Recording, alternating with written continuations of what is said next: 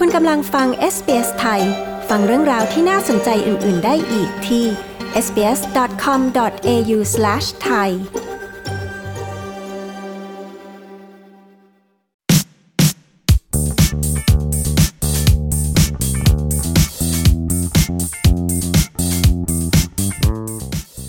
จากผลกระทบจากไวรัสโคโรนานะคะนอกจากจะทำให้ชีวิตคนเปลี่ยนไป เพราะว่ามาตรการเว้นระยะห่างทางสังคม และการงดเดินทางที่ไม่จำเป็น สถานการณ์เช่นนี้ยังทำให้ประชาชนจำนวนมากในออสเตรเลียตกงานด้วยนะคะ แต่ว่าในความโชคร้ายก็ยังมีโอกาสดีๆ ค่ะ วันนี้ดิฉันชยดาพาวทีมงาน SBS ไทยจะพาคุณผู้ฟังไปทำความรู้จักกับงานประเภทใหม่ที่ถือกำเนิดขึ้นมานะคะ เพื่อรองรับสถานการณ์ของไวรัสโคโรนาในตอนนี้นะคะ นั่นก็คืองานรบจ้างซื้อของแล้วก็ส่งของนั่นเองค่ะ วันนี้นะคะเราจะมาพูดคุยกับคุณเปียนะคะ ถึงรายละเอียดของงานนี้กันค่ะ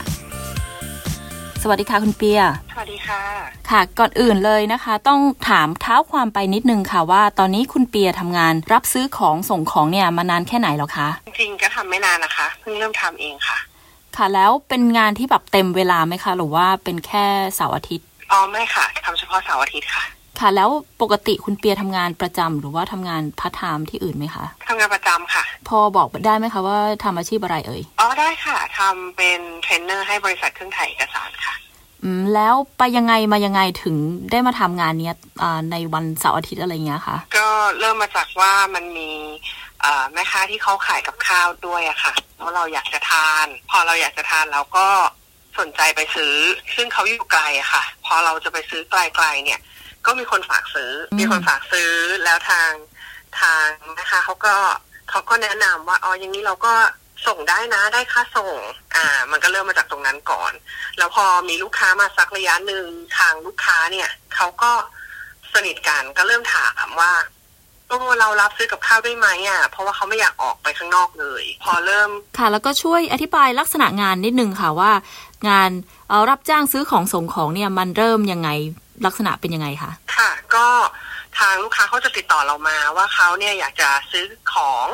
รายการของเป็นแบบนี้แบบนี้เขาก็จะส่งของมาให้เราก่อน ส่งรายการมาให้เราก่อน แล้วเราก็จะเปิดรับเปิดรับสมมติว่าเราจะทำวันอาทิตย์อย่างเงี้ยค่ะ เราก็จะเปิดล่วงหน้าว่าวันอาทิตย์เราจะวิ่งส่งของนะคะ มีใครสนใจเนี่ยก็ให้ inbox มาหา พอ inbox มาหาเราเนี่ยอ่าเราก็จะบอกกฎกติกามารยาทว่าอ๋อโอเค เรารับซื้อของมีมูลค่าเท่าไหร่ คิดค่าบริการเท่าไหร่ แล้วเราก็จัดเส้นทางของเรา พอเราจัดเส้นทางเสร็จเราก็จะบอกลูกค้าได้ว่า เราควรจะไปถึงประมาณเวลากี่โมงแล้วเราก็เอา list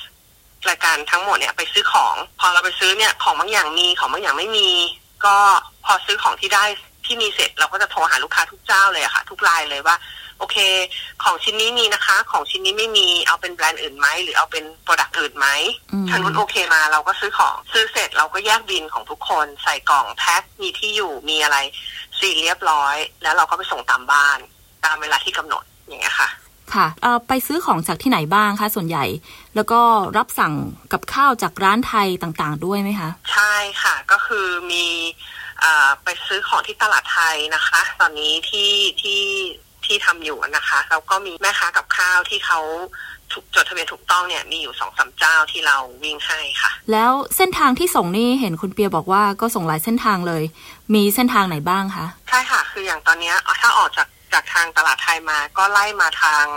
South East หมดเลยอะค่ะ ยาวไปจนถึง p a c k e n h a m เลยการกำหนดเส้นทางเนี่ยจะต้องบอกลูกค้าไหมคะ อย่างว่าลูกค้าโทรมาหรือว่าเท็กซ์มา บอกว่า เอ๊ะคุณเปียอยากอ่าให้มาส่งหน่อย เปียได้ถามไหมคะว่าโอเคอะเมื่อกี้คุณเปียบอกแล้วว่าอะตอนเนี้ยคือส่งไปถึงแพคนัมเลย ถ้าไกลกว่านั้นเนี่ยรับไหมคะ เป็นกรณีกรณีนะคะ อันนี้พูดตรงๆ เพราะว่าถ้าเกิดไปไกลกว่านั้นเนี่ยขับออกไปเป็นชั่วโมง ถ้าสมมติว่าเขามีมูลค่าที่ต้องการจะสั่งหรือว่ารวมตัวลูกค้าได้หลาย ๆ คน เราก็ส่งนะคะ เพราะเราก็เข้าใจว่ามันยากอะค่ะ กับการที่คนจะต้องขับรถเข้ามา ถ้าเกิดทุกคนขับรถเข้ามาในเมืองตอนนี้ค่ะ ก็กลายเป็นว่าอย่างแอเรียแพคเนมที่ไปไปส่งเมื่ออาทิตย์ที่แล้วเนี่ยมีสี่ห้าเจ้า ถ้าทุกคนต้องวิ่งมาเนี่ย ทุกคนก็ต้องเสียเวลา แต่เราคิดค่าบริการแค่เริ่มต้นแค่สิบห้าเหรียญ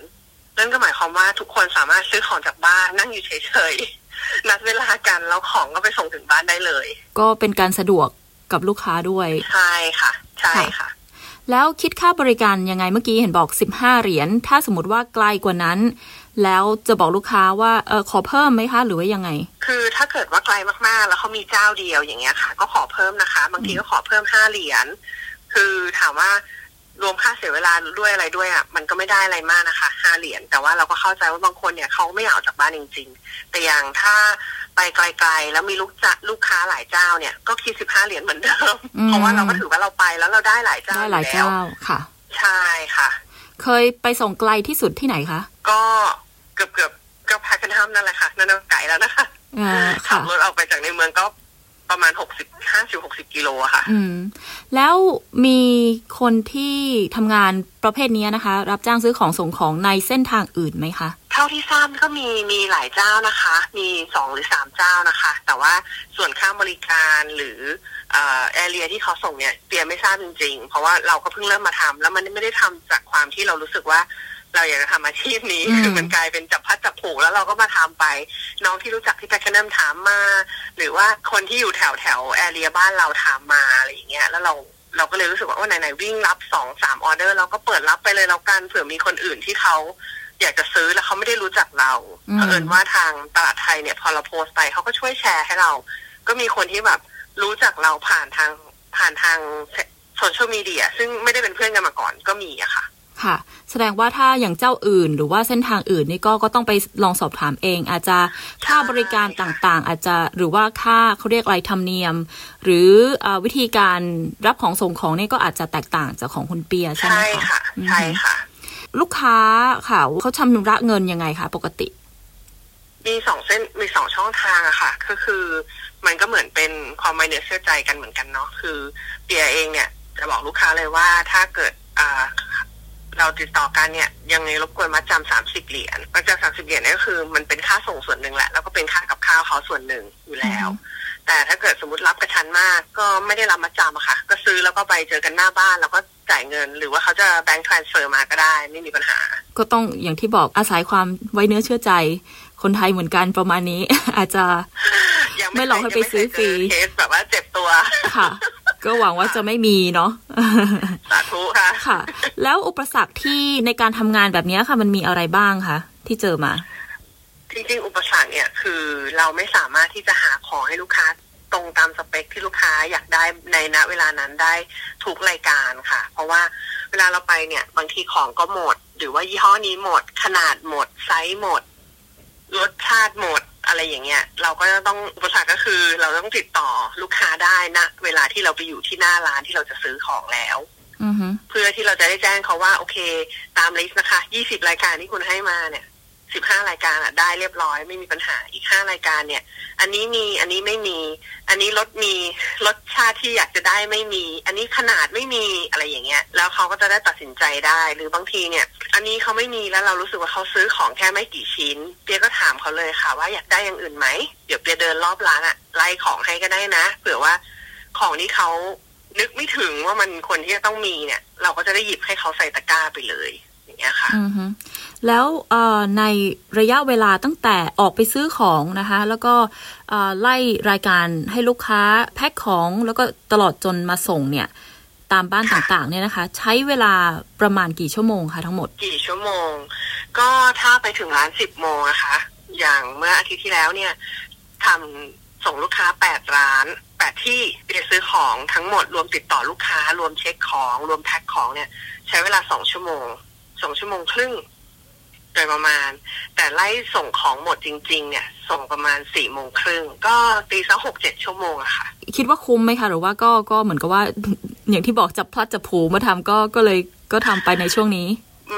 ความคุ้มเนี่ยมันแล้วแต่คนมองจริงค่ะ ถ้าเกิดว่าเรามองว่าเราอยู่บ้านเฉยๆเราออกไปซื้อกับข้าวของเราอยู่แล้ว เราได้ค่ากับข้าวมาฟรีๆแต่เสียเวลาไปครึ่งวัน บางคนก็คิดว่าโอเค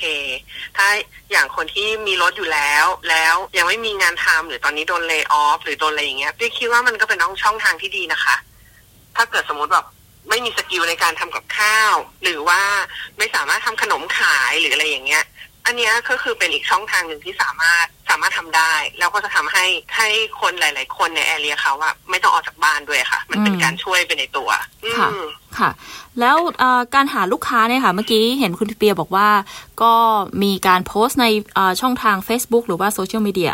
คือตรงนี้ก็คือจะเป็นช่องทางหนึ่งในการหาลูกค้า แล้วก็ปกติที่ลูกค้าที่มาใช้บริการคุณเปียเนี่ยจะเป็นลูกค้ากลุ่มเดิมอยู่แล้ว หรือว่ามีลูกค้าใหม่ ๆ เพิ่มขึ้นมาเรื่อยๆคะ จริงๆ เป็นลูกค้ากลุ่มเดิมเกินครึ่งอยู่แล้วค่ะ คือรู้รู้จักกันอยู่แล้ว แล้วก็ลูกค้าใหม่ที่ที่ติดต่อเข้ามาเนี่ย เนื่องจากเราบริการเต็มที่นะเนาะในเงินสิบห้าเหรียญที่เขาให้เรามา ส่วนใหญ่ก็จะบอกว่ามีรอบหน้าบอกเลยนะคะ อะไรอย่างเงี้ยเราจะเขาจะติดต่อเขาอยากจะซื้ออีก หรือว่ารอบหน้าวิ่งรอบไหนให้ทักมานะคะอะไรอย่างเงี้ยเราก็เราก็รู้แล้วว่าเออมาตรฐานในการทำงานเรามันมันโอเค ในระดับหนึ่งคือมีคนที่แบบต้องการที่จะใช้บริการต่อ แล้วอย่างนี้นะคะ ในเรื่องป้องกันสุขภาพตัวเองช่วงนี้ด้วยเนี่ยนะคะ ป้องกันสุขภาพตัวเองยังไงคะเพราะว่าเราเนี่ยต้องเป็นด่านหน้าด้วย ทั้งไปซื้อของทั้งไปจับของ ทั้งไปส่งของให้ลูกค้าเนี่ยค่ะ คุณเปียมีวิธีป้องกันตัวเองยังไงคะใช่ค่ะ อันนี้สำคัญมากเลยนะคะ ทั้งความปลอดภัยของเราแล้วก็ความปลอดภัยของลูกค้าด้วย ก็คือเราเข้าไปซื้อของคือออกจากบ้านปุ๊บเนี่ยพอขึ้นรถเราก็จะต้องใส่มาใส่ถุงมือ พอไปถึงร้านเนี่ย ถ้าถุงมือเราขาด เราต้องเปลี่ยนทันที แล้วก็แพ็คของทั้งหมดเนี่ยก็คือจะเราต้องใส่ถุงมือหมด อันนี้คือปกป้องตัวเรา ส่วนของที่แพ็คเสร็จแล้วเนี่ยมันจะไม่ถูกจับโดยคนอื่นอีกแล้ว ไม่ว่าจะของในตู้เย็นหรือของอะไรก็แล้ว แต่ แล้วพอเราไปถึงบ้านลูกค้าเราก็ใส่ถุงคือทุกครั้งที่ขึ้นรถจะเปลี่ยนถุงมือใหม่หมดอะค่ะหมดทุกครั้งเลย มีถุงมือเป็นกล่องเลยอยู่ในรถ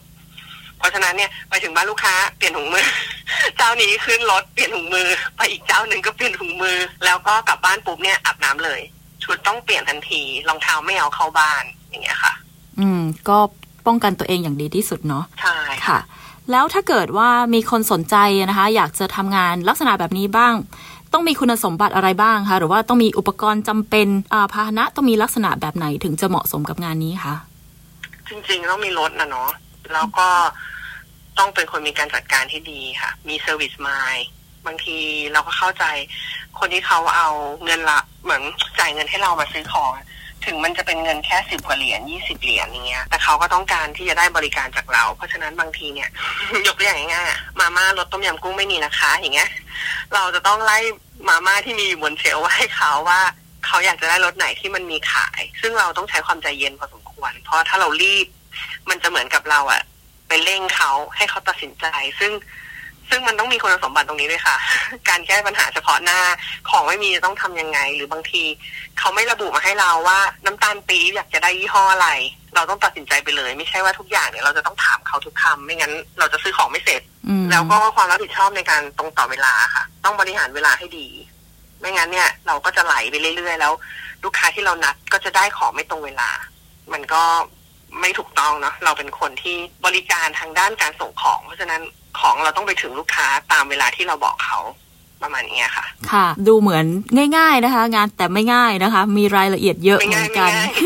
แต่ทำได้ไม่ยากใช่ แล้วก็จริง ๆ แนะนำนะ ถ้าเกิดว่าใครยังไม่มีงานประจำที่อยากจะทำวิ่งเฉพาะในแอเรียของตัวเอง หรืออะไรอย่างเงี้ยก็ถือว่าได้ค่ากับข้าวไปในตัวค่ะ จริงๆ ดีด้วยซ้ำดีกว่าอยู่เฉยๆ ค่ะ วันนี้ขอบคุณมากนะคะคุณเปียที่มาแชร์เอ่อการทำงานในลักษณะใหม่ของเราในชุมชนไทยของเราให้ฟังนะคะ มีประโยชน์มากเลยค่ะ ขอบคุณค่ะ ค่ะ ยินดีค่ะ สวัสดีค่ะ สวัสดีค่ะ กดไลค์แชร์ และแสดงความเห็นไป follow SBS ไทยทาง Facebook